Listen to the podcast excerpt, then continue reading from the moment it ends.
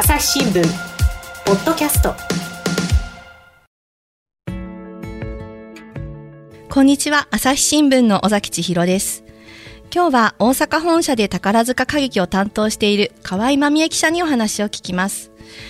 実は前回「人生の贈り物」という15回の連載で元トップスターの右輪夏子さんを取り上げられた河合さんにお話伺いましたけれどもあのオンラインイベントも無事に大盛況のうちに終わられて連載も終わられたということでその時に河合さんの熱い宝塚愛を伺ったんですけれども改めてその時話題になったスターさんの「さよなら」というものについてちょっと今日あの深くお話伺っていきたいなと思っています。よろしくお願いします。よろしくお願いします。河合です。すみません。ちょっとね今年に入ってあの実は宝塚劇団あのトップスターもあの他のスターさんもみんないつか卒業という日を迎えてさよならしていくんですけど今年に入ってすごくトップスターさんのさよならが相次いでるなっていうのが印象なんですけど。本当にそうですよね、皆さんの見てらっしゃる方はそうそうって多分思ってらっしゃると思うんですがまずねこの4月にのぞみ風斗さん、マーヤ紀穂さんという雪組のね、うん、まあ、希望コンビとそうですね。歌うまコンビが。本当にね、うん、あの歌唱力のコンビが、まあ、やめられましたしで、えー、今は月組、宝塚大劇場でさよなら公演してますね。これが玉木亮さん、みそのさくらさん、やはりこちらもコンビでやめられますよね。ね宝塚大劇場が今で、えー、8月東京公演で、これまたさよならですね。それから花組もそうでしたね。ね花組はトップ娘役の花優樹さん、ね、とあのまあ大型男役の瀬戸和也さんと。うんこの間ね宝塚大劇場、えー、さよならされましたがこの大劇場の千秋楽がなんとなんと無観客ライブ配信とね、ねいうことになって緊急事態宣言を受けて、えー、休園となってしまったために千秋楽だけね、うん、そんなことで。うん、なんかこうあなんかさよならが相次いでるって印象ですよね。そうですね。こんなに次々ねスターを見送ることになるっていうのもね。そうですね、うん、あのもともとあれですよね。あののぞみさんや玉木さんたちはもう去年あの発表されていて、うん、のぞみさんは本当は去年の10月ですね、うん、あの対談のご予定だったのが、まあ、今年の4月に、うん、まあ、いろんなね公演の中止延期でずれ込みました。玉木さんの、まあ、月組もそうですね、今年の2月対談のご予定でしたけどもやはり延期で、えー、この8月にまああのお二方とも半年ですね、うん、伸びたということでなんかそこでバタバタっと今年にこうう、ね、相次いでいるというようなことになって、コロナの影響がありますね。ねそうですよね、はい、でそれでトップスターさん大体何年ぐらいでお辞めになるのかなっていうのは。それぞれですよね、うん、今回のねあの玉木さんは5年ですし、のぞみさんもまあ4年近くですかね。最近数年っていう方が多いですかね、ね、かつてはねだって右輪さんそうですね。右輪夏子さんの頃いわゆるベルバラ世代ですか、うんうん、あの頃は10年前後って言いますか。8年から10年とか、割と早くにトップさんになられて、長くなさるっていうのも以前はね結構ありましたが最近はそこまで長くない、ね、ケースが長い。私取材してたのはすみりおさんが対談された時で5年半でも結構最近にしては長い、ね、長いトップださんだったよねっていう感じだったので。えーえ。ーっていうのがありますよね。ね。だから二三年とかね本当にまあその方その方ですが、そんな感じですかね。そうですね。はい、あとねそのさっきトップコンビで辞めるっていうパターンとその娘トップの娘役さん辞めるっていう。そうですね、ね、対談のパターンもねいわゆるトップコンビさんが揃って辞めるのは添い遂げ対談って言われたりとかもするんですけどもそ、ね。それもいろいろですよね。そうですね、うんうん、あのまあ、コンビさん、まあ、それぞれご自身のね、うんうん、あのまあ、決断ですのでね、うんうん、ここでお二人でっていうケースもあればまあ、今回みたいにこう花さんは私は辞めますっていうケースもありますしね。ね。だからその、はいで娘役さんが先に辞める場合もあれば、えそのトップスターさんが辞めて娘役さんが残られてそれもあります、ね、っていうバージョンもありますもんね。はい、なんかね多分それぞれの決断だったり組のね、現状考えられたりとかもいろいろあるのかなってね、ねファンとしては推察したりするんですけれども、ね。はい、であのよくあの周囲にも聞かれるんですけどもそもそも皆さんなんでさよならしないといけないのっていうか皆さんね今トップスターになったら今一番実力もあって人気もあってっていうところで、さよならっていうタイミングが来るっていう。そうですよね。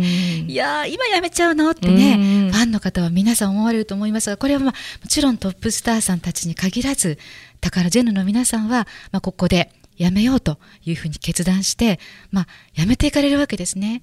まあ、トップスターさんも、そして、まあ、大体トップになった時に、皆さん、いつやめようってやめ時を考えるっていうふうに聞きますけども、うん、つまりは、まあ、自分の代でその組の、まあ、カラーというかね、うん、組作りをして、まあ、何公演かします、うん、そしてまたそのうちに下級生の皆さんが育ってきますよね、そしてそこでバトンタッチをして次の新しい個性の生徒さんたちに、まあ、代を引き継いでいくというんでしょうか、うんうん、そうするとまた次のスターさんたちが違う個性で違う演目を演じて、また新しい組像といいますかね、宝塚像というのがこう生まれ変わっていくっていうんですか？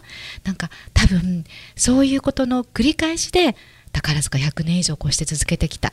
なんかそのポイントとも言えることがこの対談なのかなと思います。ね、だからさよならあってこそっていうのがね、うん、やっぱり宝塚の魅力であったりその幅広い演目ができたり幅広いスターさんが次々生まれてっていうのがやっぱり一番の魅力の力になってるのかなっていうのもすごく思いますよね。そうですね、うん、スターさんの個性っていうか持ち味が違うので、うん、ねのぞみさんだったらのぞみさんのね歌がたっぷり聞かれる「ファントムがいいよね」とかね、やっぱり玉木さん、まあ、今はね「オーラン期」という日本物をされて、まあ、若武者が似合うわねっていうようなそ、ね,、んな持ち味が皆さん違いますからね。うんうん、その今の、まあ、スターさんの最後の公演のささよなら公演っていうんですけどもそのちょっとお話出ましたけれども、はい、さよなら公演見ててもすごくそのスターさんの持ち味で、はい、演目にも個性が出てるなっていうのをすごく感じるんですね。あですよね、うん、今ね申し上げました月組玉木亮さん今オーラン期という日本物ですね、うん、これ楠木正面という南北朝の武将をやってます。このまた玉木さんのねこのまっすぐな武骨な感じといいますかね爽やかで若若々しくて凛々しくてっていうのにぴったりですよね。本当ね私今まで見た玉木さんで一番美しいと思いました。おかっこいいですよね。日本物もとてもよく似合っている。ですよね。これあの上田久美子さんという座付きの演出家さんが、まあ、脚本を書かれて演出をされています。まあ、上田先生が、まあ、この玉木さんとも何作もされてますけども、玉木さんの持ち味をここで最後こうやって生かそうというふうに思われて、当て書きという形でされてそれがまたぴったりはまったということなんじゃないかなと思うんです。うん、であの、まあ、4月に対談された雪組ののぞみさんですね、うんうん、のぞみさん、まやさんコンビもこれも上田久美子さんの脚本でしたがベートーベンですね。そう、ベートーベン、ね。野沢さんはなんとベートーベンでした。ベートーベンでしたね。それがまたぴったりでしたよね。ぴったりでした。私も、それはね、でも本当に、あの、歓喜の歌の場面のために、この人たちはなんかこうずっと歩んできて、ここの歓喜の歌という場面にたどり着いたという感じがすごく感動しましたし、本当あのコンビの良さが最大限発揮されてたと思います。本当ですよね。うん、もう本当にあの恋にも破れ、もう苦悩の中でこう奮闘してきたベートーベンがね、うん、最後歓喜の歌に行き着いて、ここでみんなとわーってね、うん、あのラストシーン忘れられませんよね。忘れられません。あれがね本当最後の、まあ、公演になるっていう。まあ、そうやってねあのトップスターさんたちをまあ見送るというのですか、まあ、そういうまあさよなら公演っていう味わい深いですね。味わい深いですね。はい、やっぱりそのさっき当て書きとかその上田先生が本書かれてって話ありましたけど、はい、宝塚ちょっとこれね皆さんの演出家も皆さん劇団の宝塚歌劇団の所属の演出家さんがいるので、はい、ずっとスターさんをこう若いうちから見てきて一緒に成長してきてその人の持ち味を生かして書くっていうことができると新しい演目をそれもね、ね、すごく宝塚の持ってる力だとやっぱり思いますよね、うん、この公演見てまた改めて思いましたけれども。そうですね、うん、成長を見守るといいますかさらにそれを助けるというかね、うん、作品でまあ助けていったり花開かせるっていうそこがまあ宝塚の良さですよね。そうですね、はい、でそうしてさよなら公演をやって、はい、その中でも千秋楽は特別な日特別な一日。そうですね。ファンの皆さん皆さんご存知と思いますけどもね。この日はもうちょっとドキドキですよね、うん、ワクワクと言いますか、うん、さよならの日というのはもう皆さん特別な日として多分準備されると思うんですけども、えー、楽屋入りのね入り待ちから始まってもちろん公演をご覧になって公演にはさよなら賞というね、うん。トップさんたちにはそういう特別な賞もつきますし、はい。でそこで大階段を降りてこられてさよならのご挨拶というのをまたねみんなでこうね感極まる感じで見ます。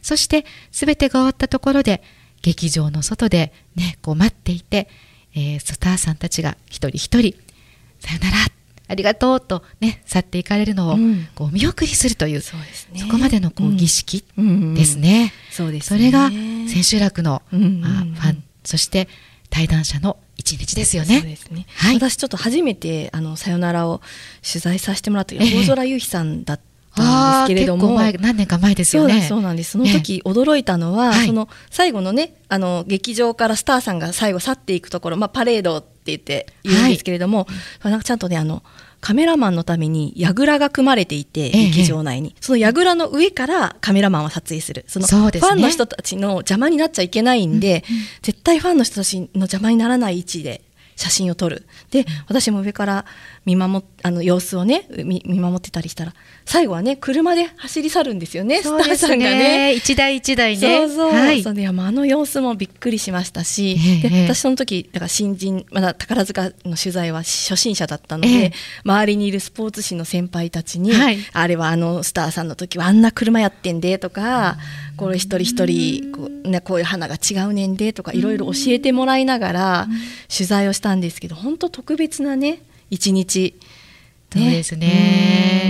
うん。あの車ね見送るんですよねう。んみんなでね。ファンがね皆さんはい白い。服なんですよ、お揃いそうのね。そう。なんです。あの「さよなら」はね白でっていそう。うお約束がありましてね、うんうん。その千秋楽はファンの皆さんは白い、まあ、白い靴白い服、うん。白いバッグ、うん。白いスカーフみたいなもう白いお衣装でそう。お別れするんですよ。そうなんですよね、えでもあれいつからかってちょっとはっきりしないんですよえね。そうですね、うん。私も見てたからはずっと白ですけどね。そうなんですよね。なんでっていうかいつからでしょうね。ん。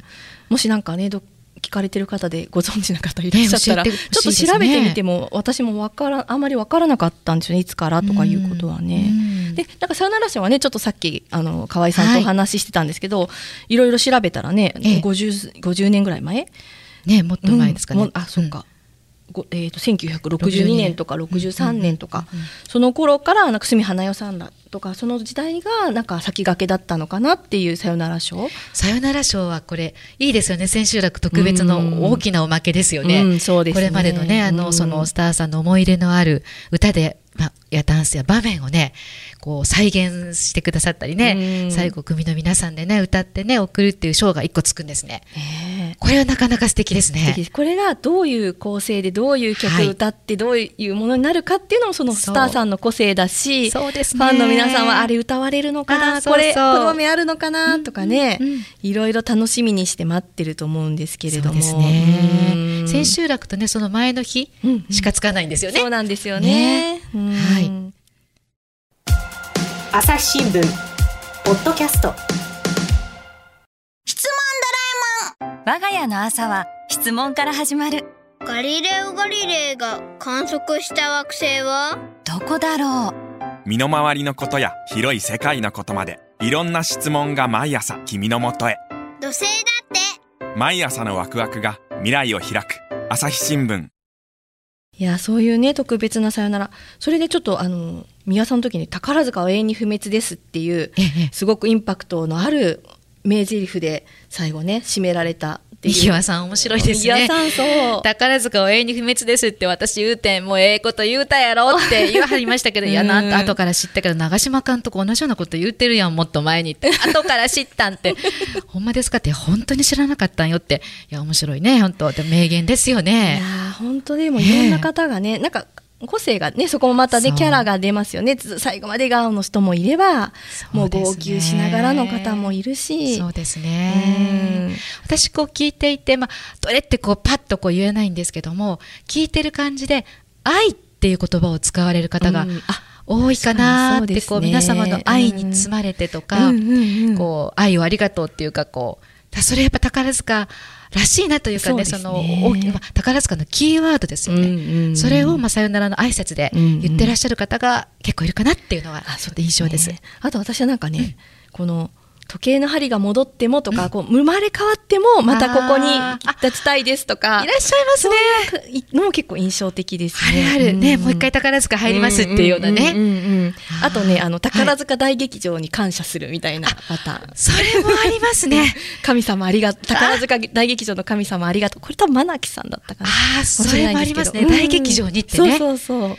あ聞きますがねあるから、それもね含めて本当に、えーねなんかこう。本当ですね。そうですよね。だけどねそのねパレードだったりも今は劇場入りもねコロナでちょっとね。そうですね、うん。やはりあのコロナの影響でそうやって人がね密になっていないようにということで、うん。宝塚のねファンの皆さんもちゃんと自分たちで あの、まあ、まあしないと言いますかね、うん。ああいう入り待ちや出待ちの風景もねこう今見えませんし、まあ、うん今回もお別れの、まあ、パレードですか。劇場の外でっていうのが、うん。まあ、見送られるようですないないようですけどもね。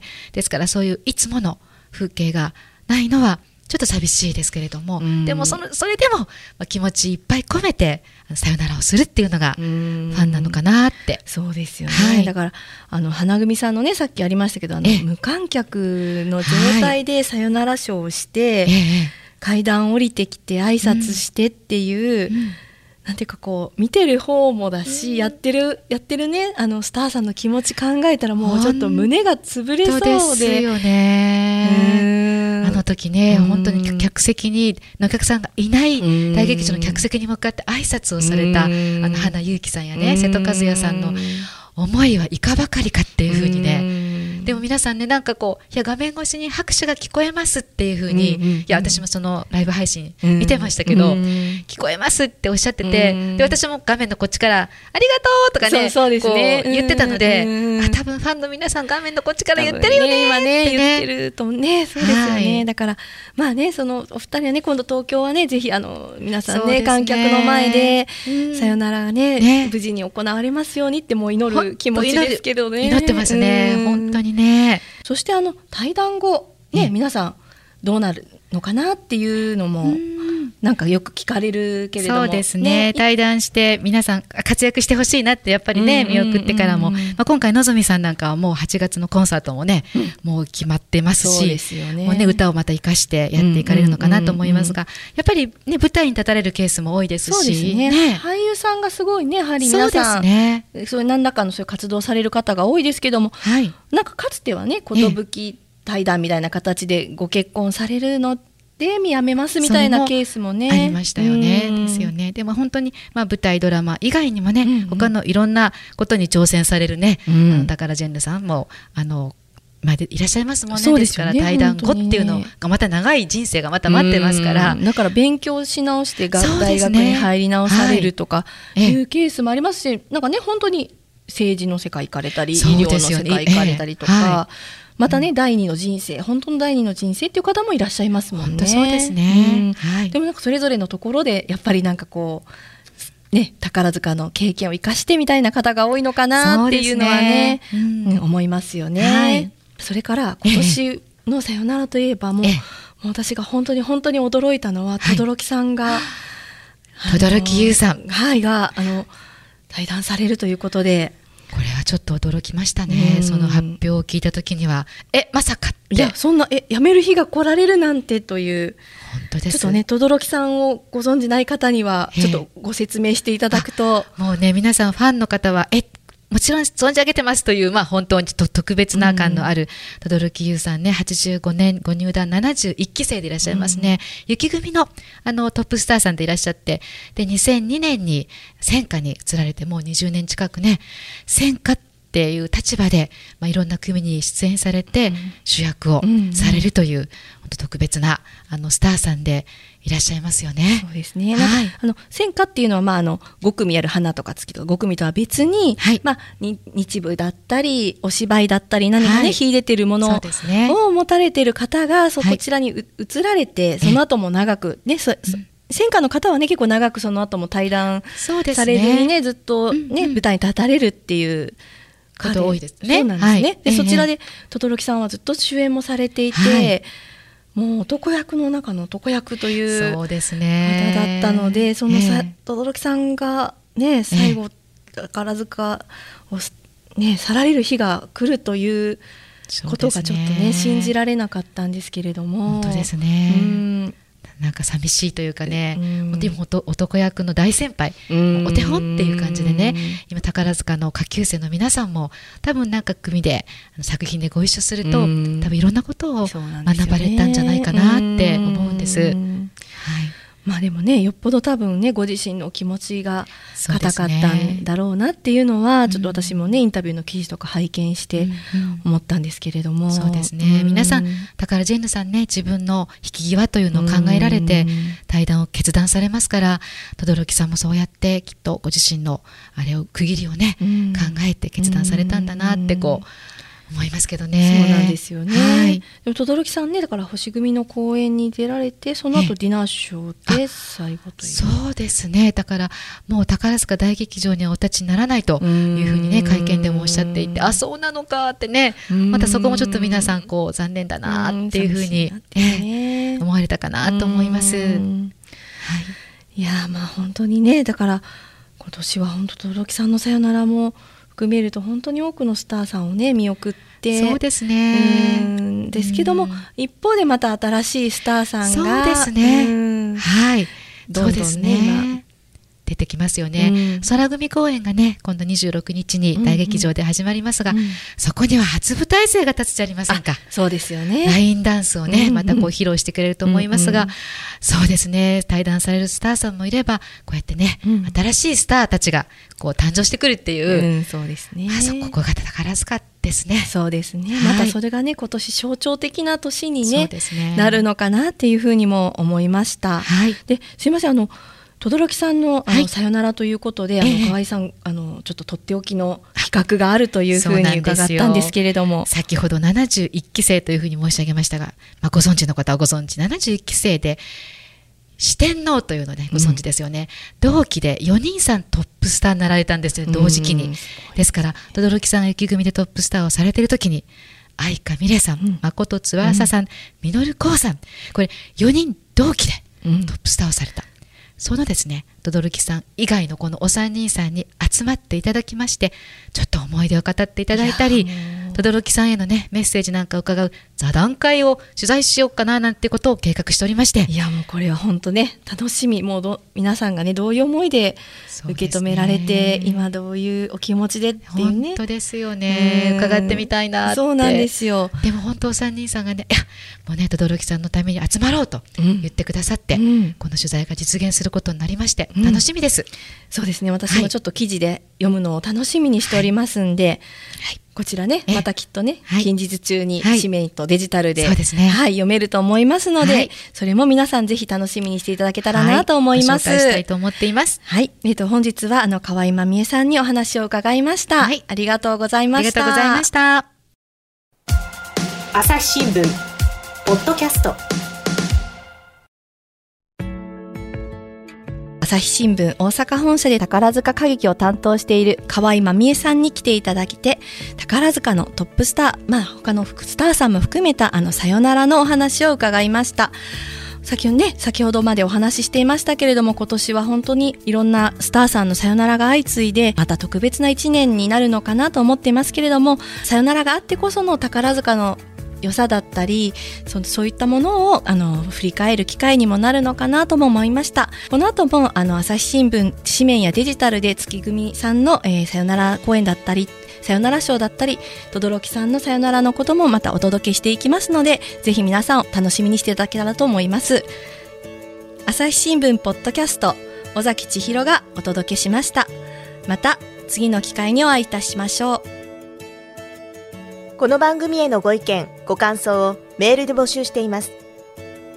podcast at 朝日 .com p o d c a s t アットマーク朝日 .com までメールでお寄せください。ツイッターでも番組情報を随時紹介しています。アットマーク朝日ポッドキャスト朝日新聞ポッドキャストで検索してみてください。